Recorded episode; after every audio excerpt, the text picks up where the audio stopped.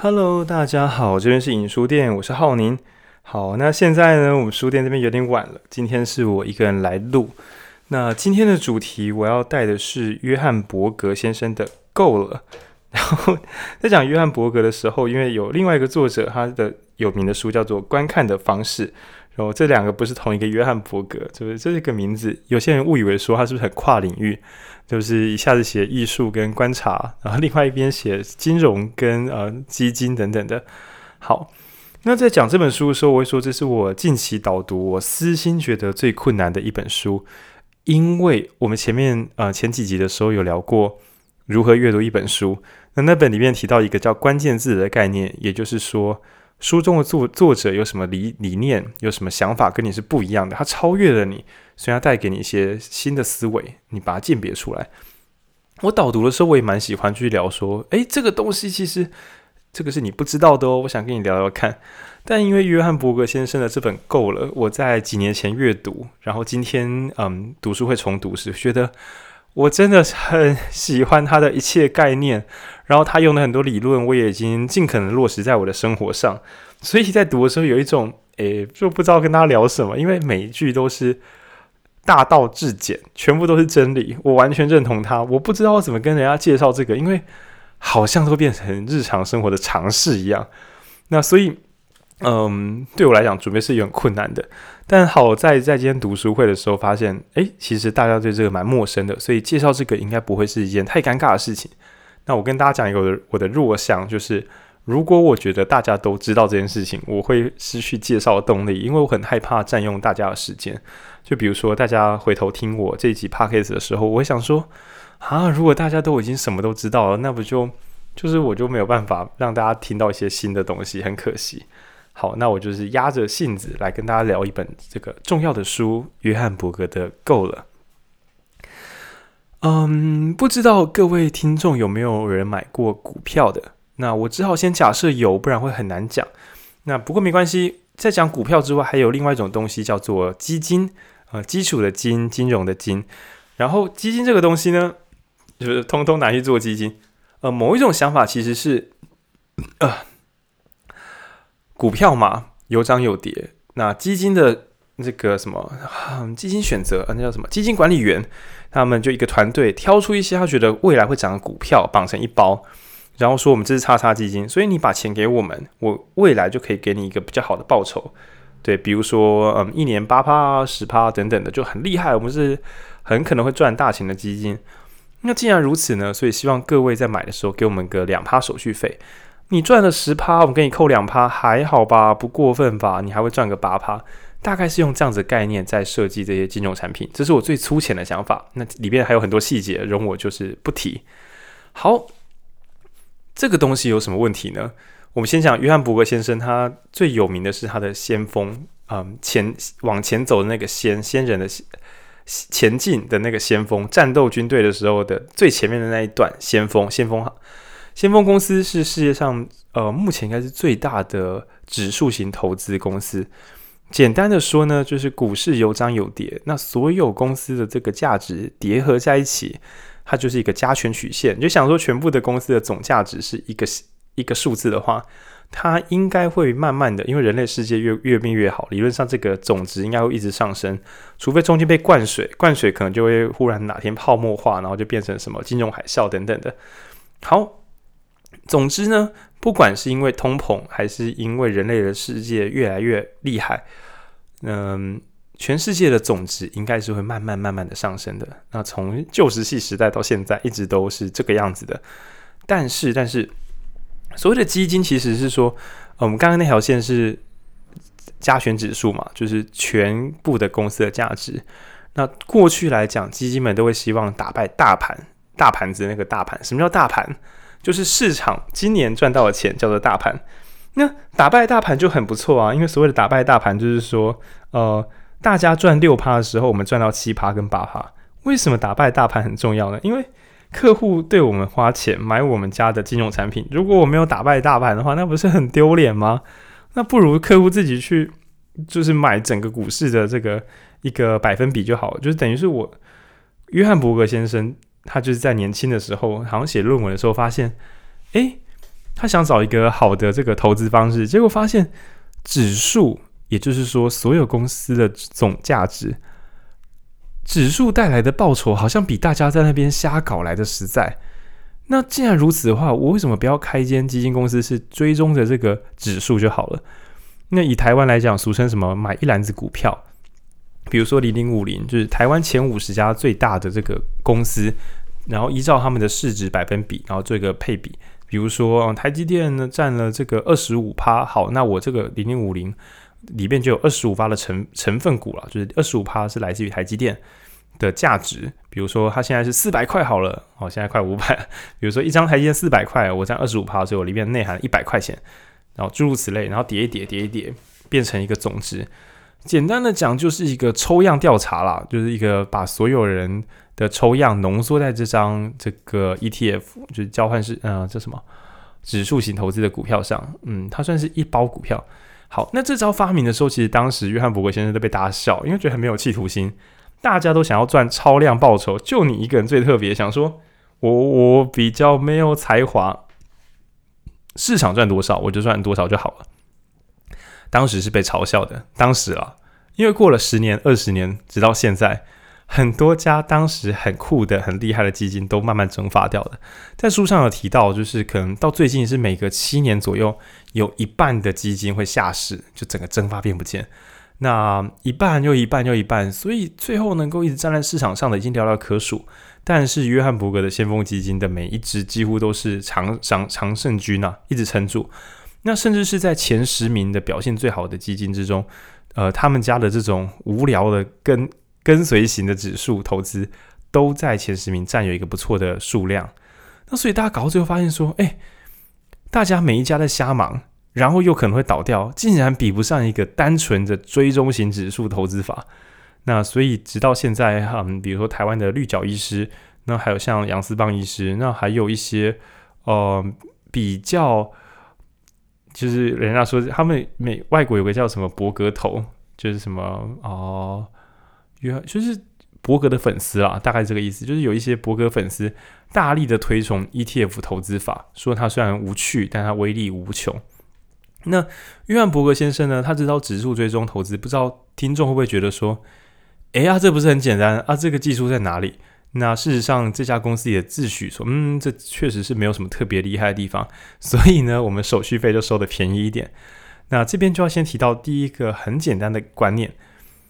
就是嗯，他们在论证的时候说，终究大家赚到的钱，它有个总价值。比如说，嗯，今年就是涨出个三兆，哦，整个股市所有公司的努力多赚到了三兆。那我们最多就是把这三兆分配给股东嘛，不能再更多了，最多是三兆。好，那这个呢，三兆就是总价值。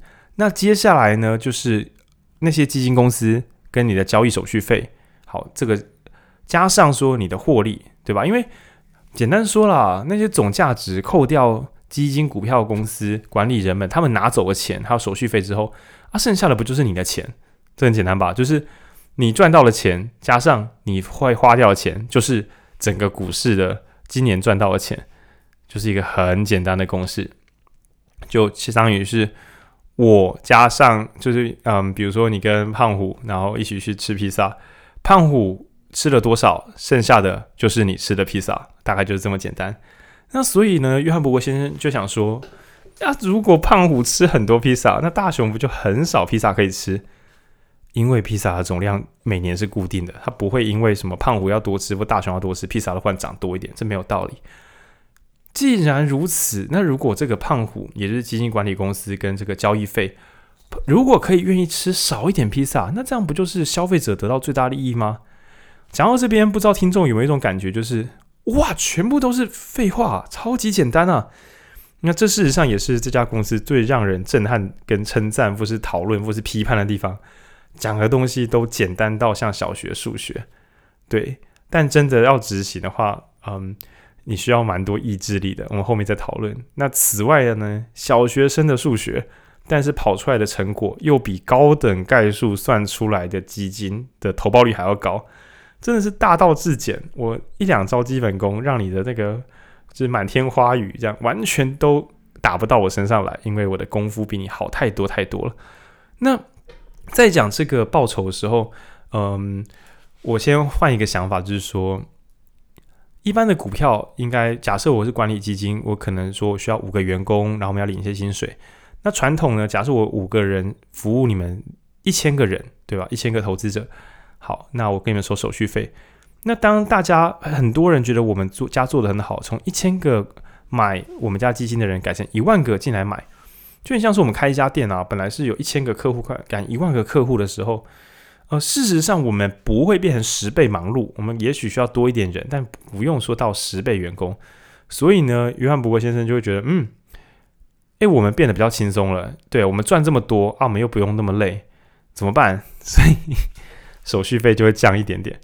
这很反常，因为大多数会觉得说，耶，那我们就赚多一点点。但约翰伯格先生觉得，嗯，那这样好像跟消费者赚太多喽。嘿，很像是说我们饮料贩卖机饮料卖太好的时候，算一算，好像赚太多了。不然我们这台饮料贩卖机改从一瓶饮料十块改九块好了，或九块半。嘿，不然这样赚太多。那你可以想也知道说，他们的手续费变低的时候，大家就会觉得，哎，我赚更多了。本来我去年投报率是六点二趴。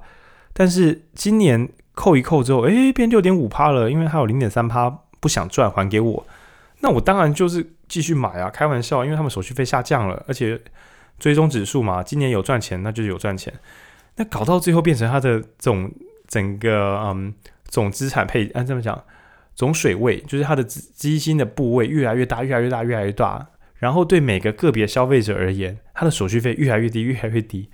终于变成什么世界手续费、交易费、顾问费最低最低的基金。那迄今为止，我想大家听都发现，哇，这听起来超普通、超简单。但为什么除了它之外，目前很少有被这样称赞的的投资方式或基金管理方式？那这边就要回到说这本书的核心主旨，也就是约翰伯格先生写的《够了》，他到底在说什么？好。那先讲我，这本书其实他干掉金融业，因为觉得金融业大部分都在骗人。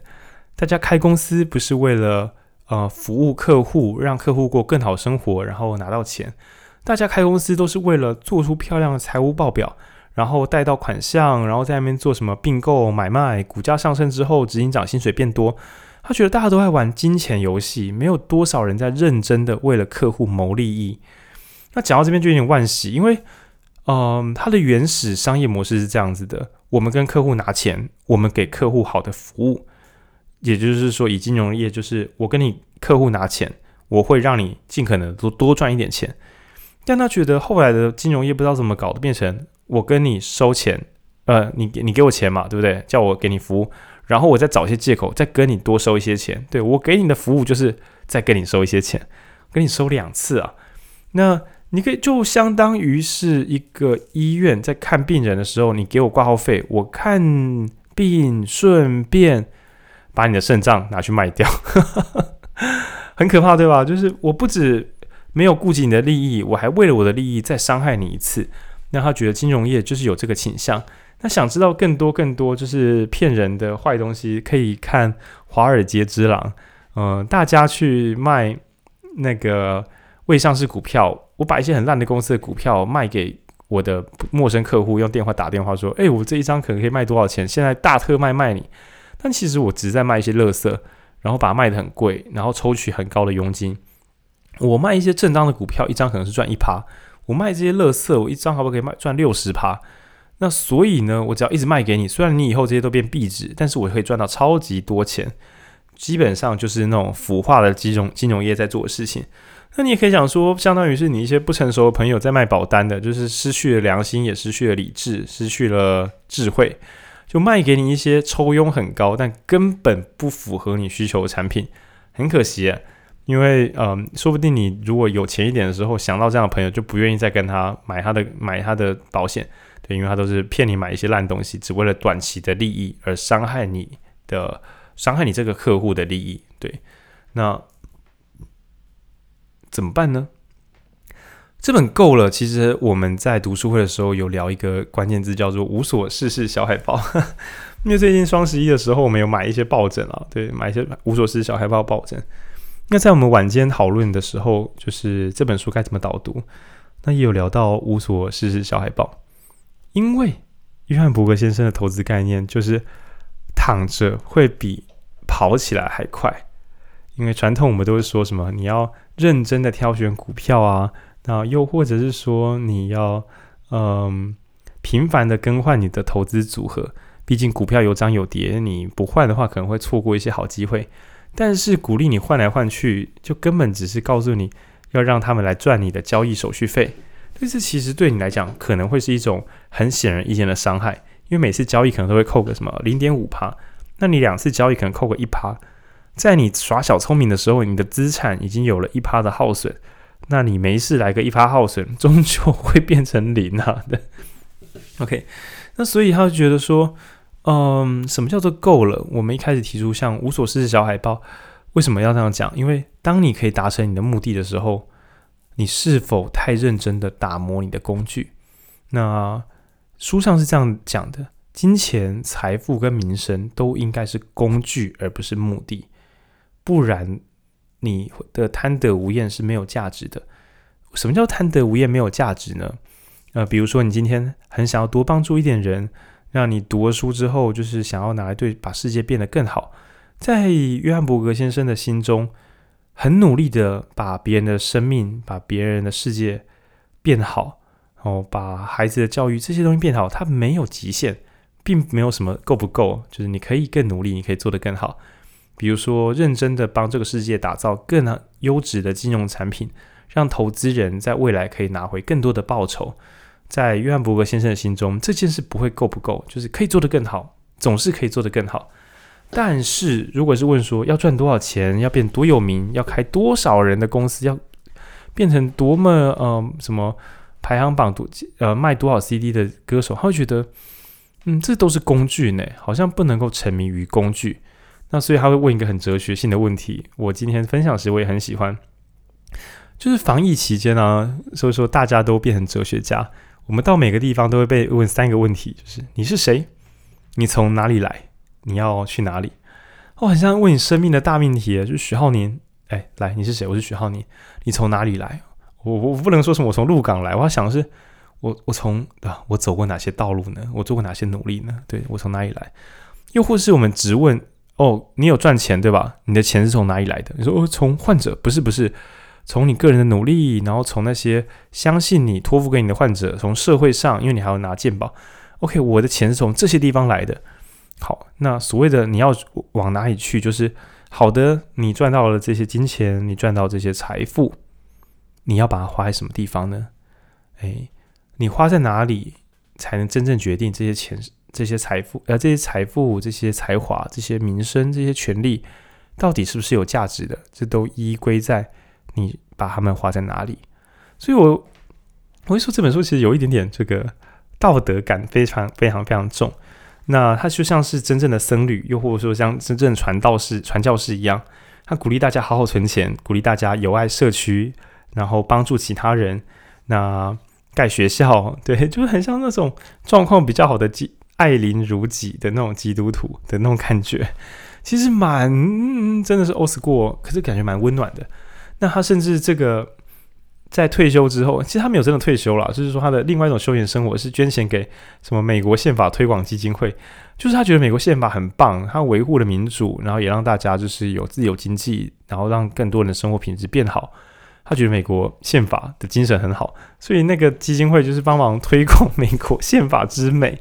然后他也自己说，他平常很省吃俭用，对，但是有他对于那种爱国的那个呃艺术作品，就是可能绘画中有那种美国精神的那种艺术作品，他忍不住都想要买来收藏，所以可以说是一个非常爱国的可爱的老先生的，然后非常鼓励大家认真工作，然后他也认为快乐的泉源来自于帮助他人，然后让他人的生命过得更好，那快乐的职业来自于让我们的消费者。然后把钱给我们的人，我确实让他过得更好。那这件事情让我快乐。然后他也觉得所谓的商业价值就是我把服务做得更好，然后他们就会来，然后我就赚到钱，快乐，大家都很快乐，非常非常非常朴实。对，很抱歉哦，到这边我觉得我都还没有办法讲出什么没有人知道的东西，因为这本书厉害就在所有人都知道，但是他只是在提醒，那你为何不做做看呢？你知道这是对的，我再说服你一次，请你试着。好好的做这些事情看看。在书的后半段有提到一个故事，一个叫做什么小猎犬的故事。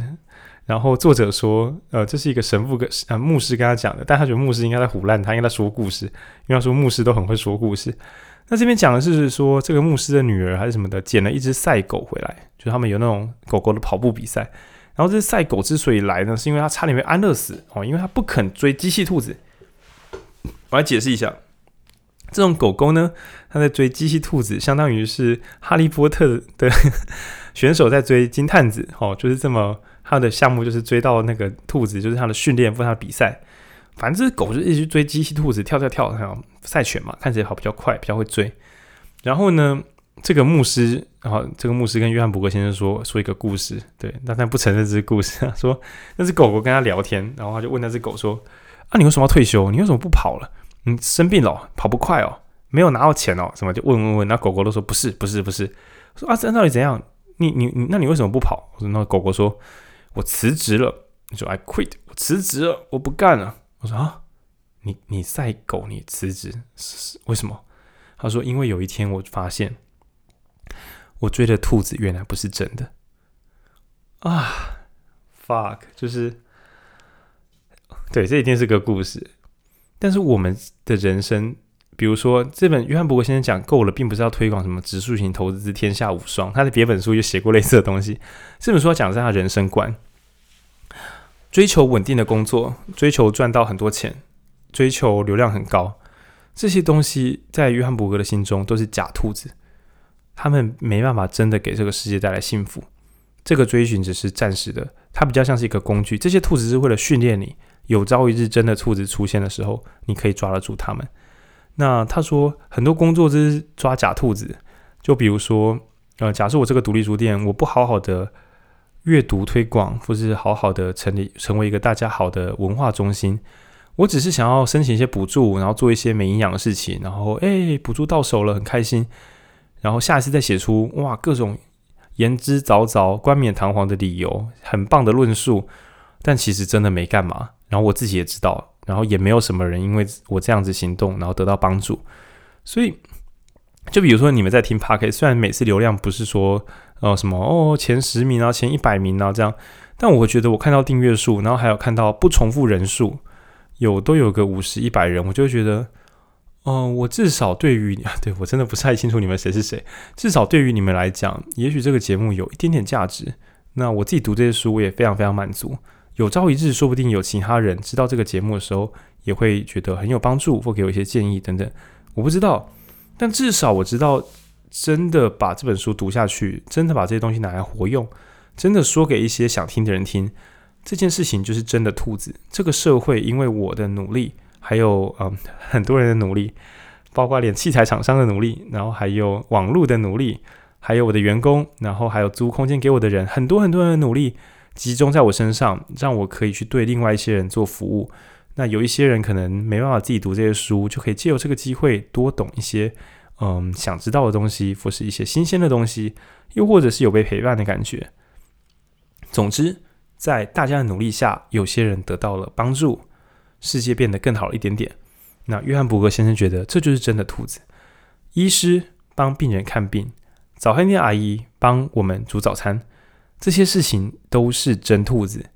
没有人在这边做假动作，然后什么都没有。但是。他觉得基金管理员很多时候只是把钱搬来搬去，那公司里面的财务长很多时候只是做出好的数字，让自己方便被并购掉，或是方便把股价炒高。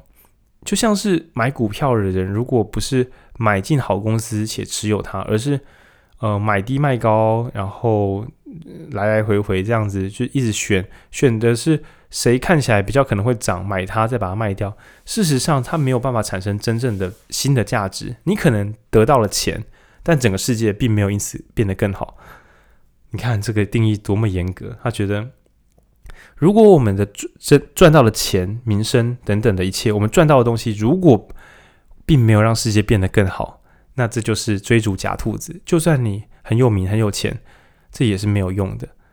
就这是这本书讲的够了的其中一部分，对。那啊，我当然觉得这是非常非常优美的地方。像我来开书店的时候，难免也会想说，我的 podcast 能不能有很多人听啊？然后我现场活动能不能很多人啊？会不会有人什么找我们合作啊？给我们很多钱啊？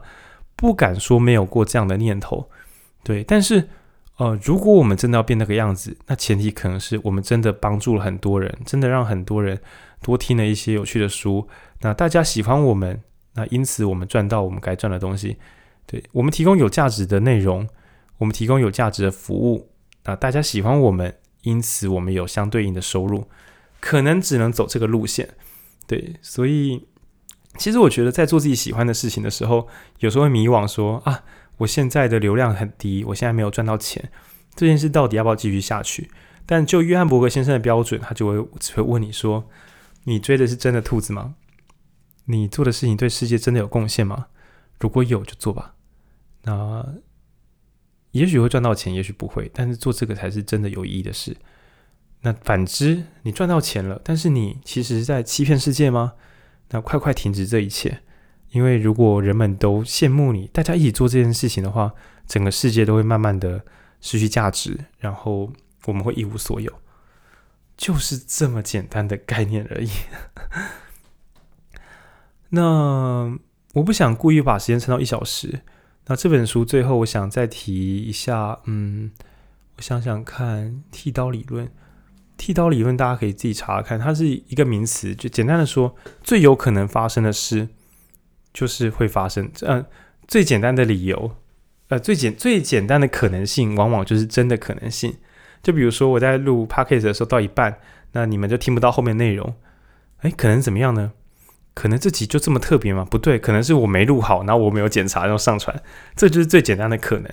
那所以他对投资来讲也觉得，嗯，如果大盘总是上涨，慢长期而言大盘会上涨，追踪指数就可以拿到指数报酬，降低手续费，人们就可以拿到更完整的指数报酬。这些东西都铁证如山，没有什么好质疑。于是设计一个这样的商品，符合我们说的剃刀理论或奥坎理论。这么简单，所以它很可能是对的。那不要弄那些。可是如果可能，或许你把一大堆可能性的东西乘在一起，八十趴乘以八十趴，剩六六十四趴吗？那六十趴乘以六十趴，已经剩三十六趴。四个有八成几率的东西乘在一起，已经变低于四成几率的可能性。那更不要说，如果一开始你提供可能性是一个五趴的可能性，再乘以一个八趴的可能性，五趴乘以八趴，现在剩多少？现在剩万千分之四，对，所以不可能，不太可能发生的事，你把它凑在一起，就会变成几乎绝不可能发生的事。而奥坎剃刀这个概念讲的是最简单的可能，往往就是真相本身。对，所以他的投资是这样讲。那就像我办活动的时候，有时候我会想说，这很像是 OK 啊，就是你要怎么设定你的目标？什么叫做好活动？我可以讲一堆五四三，但我会把它简化成买票后愿意再买票回来的活动是好活动，这是真的吗？那我可能觉得，嗯，我不要玩特价什么的，是他们自愿觉得今年的活动真值得再参加一次，甚至我现场就可以卖出明年的预售票。那这可以证明我们这个活动今年办得很不错。所以我要做事情的时候，我除了用什么明年的票有特价这种烂招之外，如果明你今年买明年的票还会比较贵，只是开玩笑的。但是明年说不定瞬间就卖完，所以你今年先买的话，明年那些票就是先被你买走了。我虽然是早鸟，但我还比较贵。如果这个东西卖得出去，我是不是可以证明我的活动是很不错的活动？当然是，我觉得当然是。那所以我现在要做的事情就是如何让这个活动有办法连明年的早鸟票卖都比较贵，这件事可以实现。我专心在上面就好，而不用去弄各种五四三。对，那大概是我粗浅对奥坎剃刀的想象。最简单的的可能性，往往就是真正的答案。那在后面的时候，我其实想聊，就是说约翰伯格先生这本书给我的一些个人化的影响。那他其中也提到，就类似这样毅力，我们讲前面讲恒毅力或什么的。然后他觉得，嗯，才华都是假的，很多人说怀才不遇。然后，呃，才天分，你才华跟天分把分开，天分也是假的，因为很多人空有一身天，啊不，空有天分怀才不遇，或是虽然有才华，但成不了什么大事。那唯有坚持到底的人改变整个世界，对，所以我觉得这本书讲的是一个很普通的道德观，嗯，找到你自己生命的价值，你喜欢什么，可以怎么样帮助别人，然后努力的一步一步的去执行它，绝不后退，然后绝不轻易退缩，就这样子而已，就是这样的一本书。那我会觉得这本书在我们的读书会清单中有点小小的格格不入，因为我们有时候会关心，嗯、就是一些弱势的朋友，然后关心社会的结构，关心那些受伤的人该怎么样能够被看见，那又或者说能够被我们帮上忙。但这本书它其实是针对着不是只有弱势，而是针对每一个我们。那他并没有给我们哀伤的期待，他相信我们只要努力。就可以拿到属于我们的东西。我慢慢讲一下这句话，因为它太深了。我们只要努力，就可以取得属于我们的东西。如果它不属于我们，我们就不该拿。对，那如果不努力，我也不该拿。所以我们要努力，但我们并不会因为努力，然后就飞天遁地。不会，我们努力之后只会拿到一定的报酬。那这是这世上最好最好的事情了。对，但是如果你一直努力，你就有机会拿到更了不起的东西。就是非常公平的。那他并不希望不劳而获，那当然他也不相信努力到最后都会是一场空。但他觉得有条不紊的努力还是会很不错的。那推荐给大家这本书叫做《够了》。他如果尤其是如果你曾经有想要买股票的任何朋友，请真的真的不跟你开玩笑，一本书才三百块左右，你股票随便一张都是，比如说嗯两万块啊、五万块、十万块，就是万当做单位应该是跑不掉的。那你用三百块买这本书，可以 我都说买来防身，那增进你的投资观念，也可以让你在长长的人生中比较不迷惘一点点。讲到这本书，我想跟大家聊我们在第三集的时候录的，叫做“嗯，精神疾病制造所”，讲的是资本主义怎么剥夺我们的快乐。但在这本书里面，约翰伯格可以反过来讲，资本主义剥夺你的快乐，是因为使你失去自主性。然后使你失去才华的发挥，使你失去人跟人之间的交流跟连接，所以最后你只是一个赚可怜钱的可怜人。但今天，如果你可以把这些东西拿回来，你做的事情对别人有价值，你做的事情可以让你呃自主性上升。所谓自主性，包含就是说开玩笑说你什么时候想上班，或是说你想要做什么样的专案，对你的能力好，你就有机会拿回你的自主性。然后最后是你喜欢做的事情。你的才华也可以借此发生，那种种这一切就很像我们在第三集的时候讲说异异化这个概念，你不是人，你只是工具的一部分，诶，你只是一个来剥豆子的机器，你只是一个来呃卖电影票的机器。那这样久之后，人们当然会觉得有没有我都没有差，然后觉得很灰暗，觉得自己在这个世界上是不被需要的。但今天如果反过来，你可以把自主性，然后把交流，那或者说把你个人的才华奉献出来的话。会快乐，他就是这才是快乐的泉源。对，我不知道大家听起来觉得怎么样，会不会觉得这这本书观念太旧、太保守？但他是他觉得最棒的就是保守的美国人。这边讲的保守是努力工作、捐钱给慈善机构，然后好好的教育孩子。对，这边我不知道他会不会对同婚啊，或者说对一些嗯、比较进步议题有反反对。目前是完全没看到这些可能。但总之，他对于普通的努力的人是有非常非常高的评价的。然后我曾经不止一次很期待，小时候到现在都是，就是期待自己有很杰出的表现，在我喜欢的事情上，我可以表现像个天才，非常的不得了。那就很像是那种呃不太练功啊，一出手就是一击必杀的大师。在很多动漫作品里面，都会有那种看起来懒懒散散但超级强的人。我真的对于那种人就干太屌了，天才型选手。但但但活得越久，越发现说，我觉得嗯，天才型会遇到别的天才型。但只有真正努力到底的人是永远不会被打败的人。那所以，我今年嗯，现在是第二十二还是二十三集，我不是很确定。总之，我每一周都好好的读一本自己喜欢的书，然后认真的分享我的感受。这个东西对我成长实在是太多了。那接下来我也会挑战，在这边是额外啦。我知道我不知道书店谁爱听，但我还是讲一下我自己的这个小承诺，就是因为我最近出版社的编辑跟我说，叫我不要再做外务了，那我一直忙东忙西。那我也希望我可以在十二月十五号之前交完我书的所有稿件，然后准备开始做稿子的修订。那目前呢，我花了好几个月，从呃五六七，God，我的我从五月左右写到弄到现在，才写了三分之一。那我要在接下来一个月之内，看能不能把其他三分之二补完。那这个讲起来老套，就是约翰伯格先生鼓舞了我。对，大哥没有输，就是在我心中这种。顽固的老人家，然后告诉你好好努力，这个世界会属于这些努力的人啊，这些好好努力的人帮助大家改变大家，也会获得最终的幸福。我觉得真的很激励人心。呃，约翰伯格先生在书中有炫耀一件事情，就是说他的那个资产只有一亿美金。因为哦，只有是炫耀吧？不是，是谦虚。为什么是谦虚呢？因为大多数的这种这种基金管理人的资产不会只有一亿美金，他根本不要说什么白大首富，就真的不知道人能排到哪里去。有一些基金管理人搞不好一两年的收入就已经超过他的总资产。但为什么这个这个一亿美金值得炫耀呢？因为他说我的基金。省下的手续费应该有一千亿的美元以上。对，我帮我的客户省了很多钱，我让我的客户多拿走这么多现金，这么多报酬。我觉得我是一个很棒的人，我觉得我们公司是很棒的公司啊！我也想好好努力成为这样的人。他书中有提到一些跟价值观相关的，做一间真正的公司，做一些真正伟大的事，做一些真正的改变他人、帮助他人的选项。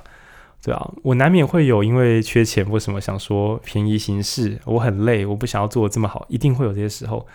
那我觉得这本书蛮鼓励人，有点像是物嗯恒毅力的另外一个版本。对，请你勇敢的站起来，好好的往前跑。那当然，有些朋友可能会想说啊，心理卫生健康，但我觉得我就好好的，我应该还如果在努力中我可以快乐，而不是我的努力都是在耗损我自己，使别人幸福。没有没有。这些努力中，我自己也很快乐。在这个前提下，我希望我可以好好的跑起来。那不要因为自己说什么呃赚到钱啦，拿到很厉害的合作啦，那或者是说人很累，所以就开始狗血投生。那约翰伯格先生说：“请不要这样，对，请好好的努力到最后一刻。”书中有一句话很二，跟那个《鬼灭之刃》的那个原著有异曲同工之妙。他说：“我会善尽我的职责。”我说：“哇。”这很动画，你不觉得吗？就是我这里的人，我都会救，我会善尽我的职责。但是他的书中写的是，我会善尽我的职责，职责，我会让买我的基金的人都赚到他们该赚的钱。对，我不偷，我不会偷走我客户的利益，我会善尽我的职责，让他们得到他们应得的东西。那我从以前到现在，从没有想过说，一个那种什么基金管理人会很酷，会很。很有那种一夫当关的，就交给我吧。对，你们的后面我来顾，你们的退休金就交给我，我会帮你们守住，不会让它蒸发在世界之上。这种气势，那这么顽固，这么古板，但是又这么中二，这么帅。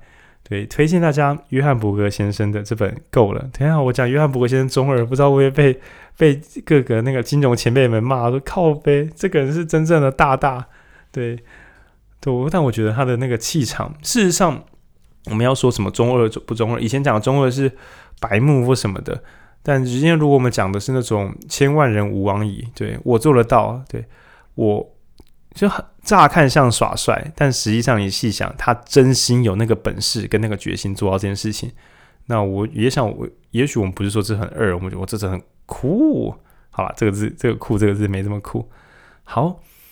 那先讲到这边，就这集我们就就这样，谢谢大家。